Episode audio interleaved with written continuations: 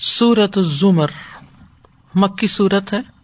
ترتیب کے اعتبار سے اس کا نمبر انتالیس ہے۔ اس کا یہی نام مشہور ہے۔ اس سورت کا سبب نزول جو ہے، اس کے بارے میں کچھ روایات آتی ہیں۔ پہلی روایت ابن عباس سے ہے کہ سورت کی یہ آیت کل یا عبادی الدین اصرف اللہ انفسم لا تقنط من رحمت اللہ، اہل مکہ کے بارے میں نازل ہوئی۔ انہوں نے کہا کہ محمد صلی اللہ علیہ وسلم کہتے ہیں کہ جو بتوں کی عبادت کرتا ہے اور کسی کو ناحق قتل کرتا ہے تو اس کو بخشا نہیں جائے گا۔ ہم کیسے ہجرت کریں؟ ہم کیسے اسلام لائیں؟ یعنی ہم نے تو دور جاہلیت میں بہت گناہ کر لیے ہم نے اللہ کے ساتھ دیگر معبودوں کی عبادت کی ہے اور اللہ نے جس انسان کا قتل حرام ٹھہرایا ہے، ہم نے اسے قتل کیا ہے۔ تو اللہ تعالیٰ نے یہ آیت نازل فرما دی۔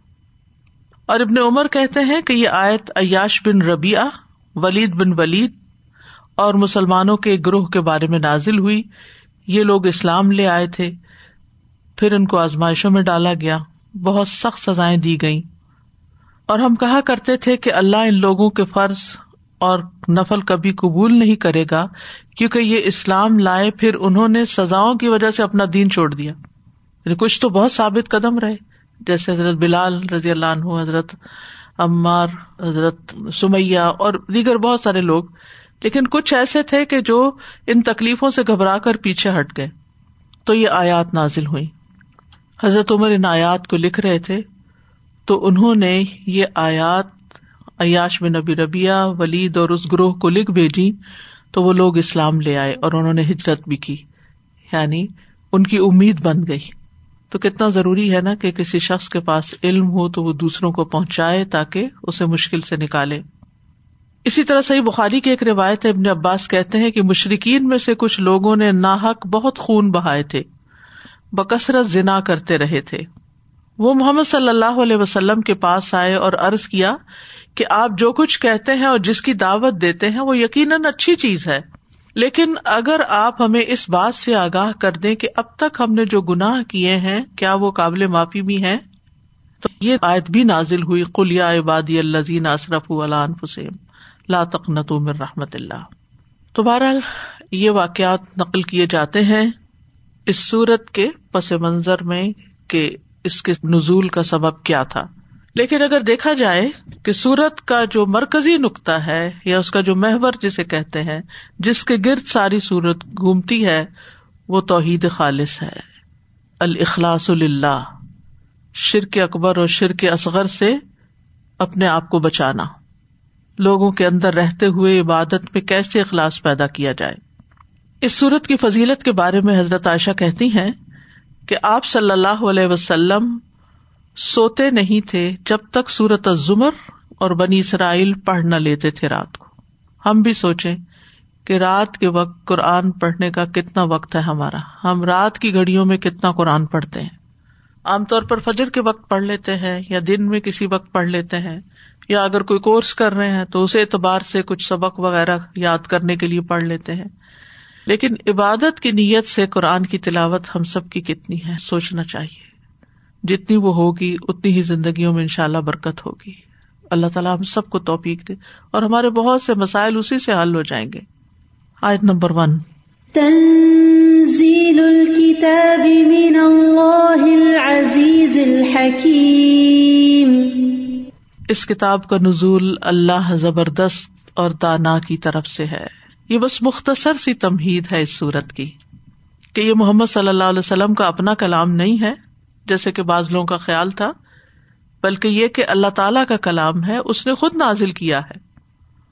اور اس کے ساتھ اپنا تعارف بھی اللہ تعالیٰ نے کرایا کہ کون ہے اللہ العزیز الحکیم، کہ جس نے یہ کلام نازل کیا ہے، وہ کوئی معمولی ہستی نہیں ہے۔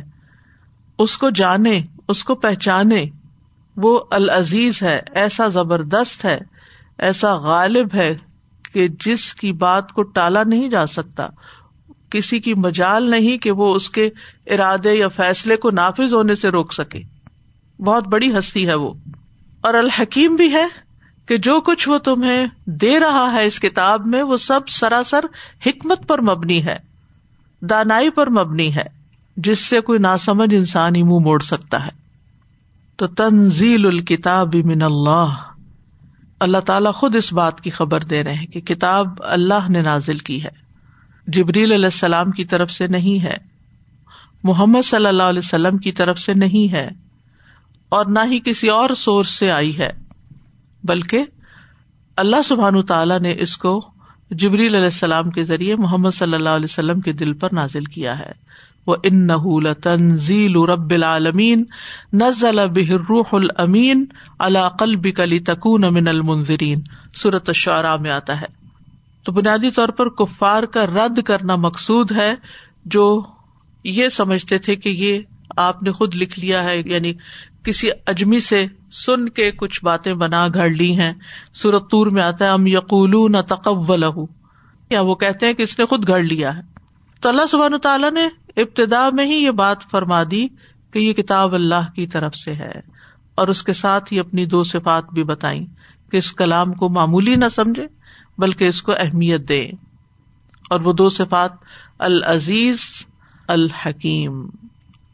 العزیز کے کئی معنی ہیں، پہلے بھی بتا چکی ہوں۔ دوہرائی کے لیے، نمبر ایک، غالب آنے والا۔ یعنی اپنے فیصلوں میں، اپنے ارادوں میں وہ غالب ہے۔ عزت والا، نہایت قوی، بہت قوت والا۔ اربوں میں کہتے ہیں، اردن اعزاز مضبوط زمین۔ پختہ زمین جس پہ پاؤں رکھے تو وہ پاؤں کو اندر نہ جانے دے۔ اس سے آپ سمجھیے۔ یعنی ایک زمین ہوتی ہے نا، کچی زمین ہوتی ہے، یا جیسے برف کے اوپر آپ چلتے ہیں تو کیا ہوتا ہے کہ آپ پاؤں رکھتے ہیں تو پاؤں اندر دس جاتا ہے۔ اور ایک زمین پتریلی ہوتی ہے، سخت ہوتی ہے، جیسے ماربل وغیرہ لگا ہوتا ہے، تو آپ اس پہ پاؤں رکھتے ہیں تو پاؤں اندر نہیں جا سکتا۔ تو اللہ سبحان تعالیٰ کے لیے جب لفظ العزیز استعمال ہوتا ہے تو عزیز کا مانا ہے نہایت قوی بہت طاقت والا، بہت قوت والا، شدید، مضبوط، اس میں کوئی کمزوری نہیں، کوئی ذوف نہیں، تم اس کا مقابلہ نہیں کر سکتے۔ اور تیسرا مانا ہے، ہر نقص سے محفوظ ہے۔ اسے کوئی تکلیف نہیں پہنچا سکتا، کوئی کمی، کمزوری اس پہ نہیں آ سکتی۔ اور پھر الحکیم بھی ہے ساتھ۔ اور حکیم بمانا حاکم بھی ہے اور محکم بھی ہے۔ تو جو کچھ اس نے بنایا ہے، نہایت حکمت کے ساتھ بنایا ہے۔ اور شرعی احکامات میں بھی اس کی حکمت کار فرما ہے۔ یعنی دنیا میں جتنی بھی چیزیں آپ کو نظر آتی ہیں، اس کی کاریگری، اس کی صنعت میں وہ بھی حکمت نظر آتی ہے۔ ہر چیز کے رنگ میں، تخلیق میں، سائز میں، فائدوں میں۔ اللہ تعالیٰ خود دعوت دیتے دیکھو آسمان کی طرف کیا کوئی رکھنا نظر آتا ہے تمہیں۔ تم مر جیل بسرا کر رہا تھا ہی نہیں یون قلب کل بسر اخاص وہ ہوا حسیر۔ تمہاری نگاہیں خود ہی تھک جائیں گی۔ بار بار بھی دیکھو تو تم کوئی ایب نقص نہیں نکال سکتے۔ اسی طرح اللہ تعالیٰ کی بھیجی ہوئی کتاب میں بھی کوئی کنٹروڈکشن نہیں۔ افلا تدبرون القرآن؟ و کان امن غیر اللہ لوجدوفی اختلاف کفیرا تو یہ اللہ سبحان تعالیٰ کی حکمت کی دلیل ہے کہ اس قرآن میں کوئی کنٹروڈکشن نہیں ہے، کوئی تناقز نہیں۔ اگر کوئی شخص ان ڈیپتھ اس کو پڑھے، سمجھے۔ قرآن مجید کی کچھ اور صورتوں کا بھی یہی انداز ہے کہ اس کی تمہید انہیں الفاظ کے ساتھ ہے۔ مثلاً سورت مؤمن یا غافر جو ہے اس کے شروع میں فرمایا، حامیم تنزیل الکتاب من اللہ العزیز العلیم۔ وہاں العلیم کی صفت آئی ہے۔ سورت جاسیہ سورت الحقاف ان دونوں میں آتا ہے، حامیم تنزیل الکتاب من اللہ العزیز الحکیم۔ سورت یاسین کے شروع میں آتا ہے، تنزیل العزیز الرحیم۔ حامیم سجدہ کے شروع میں آتا ہے، حامیم تنزیل من الرحمن الرحیم۔ یعنی اللہ سبحان تعالیٰ نے صرف کلام اتارا ہی نہیں بلکہ اس کو پختہ انداز میں پیش کیا کہ کوئی شک نہ کرے کہ یہ اللہ کی طرف سے نہیں ہے، بلکہ اس کا دعوی کیا گیا۔ اور ابتدا میں صورت البقرا میں بھی آتا ہے، ذالک الکتاب اللہ رہی بفی یعنی اس میں کوئی شک ہی نہیں کیونکہ یہ اللہ کی طرف سے آیا۔ اور ایک مانا یہ بھی کیا جاتا ہے کہ اس کے اللہ کی طرف سے ہونے میں کوئی شک نہیں۔ اللہ کی طرف سے ہونے میں کوئی شک نہیں۔ تو جب اللہ تعالی کی صفات کو ساتھ سمجھا جاتا ہے، کسی بات کے تو پھر انسان کو ہوش آتی ہے، کیونکہ کوئی کلام اپنے بولنے والے کی پہچان ہوتا ہے۔ اور جب اس کو پہچان لیتا ہے انسان، تو پھر اس کے کلام کو بھی، اس کی بنائی ہوئی چیز کو بھی انسان ویلو دیتا ہے۔ اور جتنا اعلی صفات کا حامل کوئی ہوگا، اس کا کلام بھی اتنا ہی اعلی ہوگا۔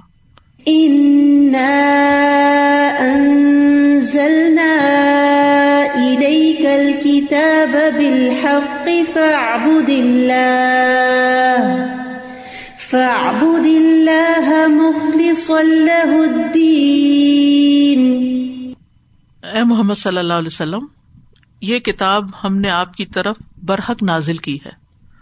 لہذا تم اللہ ہی کی بندگی کرو۔ دین کو اسی کے لیے خالص کرتے ہوئے۔ ان انزل نہ پھر تاکید ہے۔ ہم نے آپ کی طرف نازل کیا اس کو۔ پہلے اللہ سبحانہ تعالیٰ نے اپنی صفات کا ذکر کیا پچھلی آیت میں۔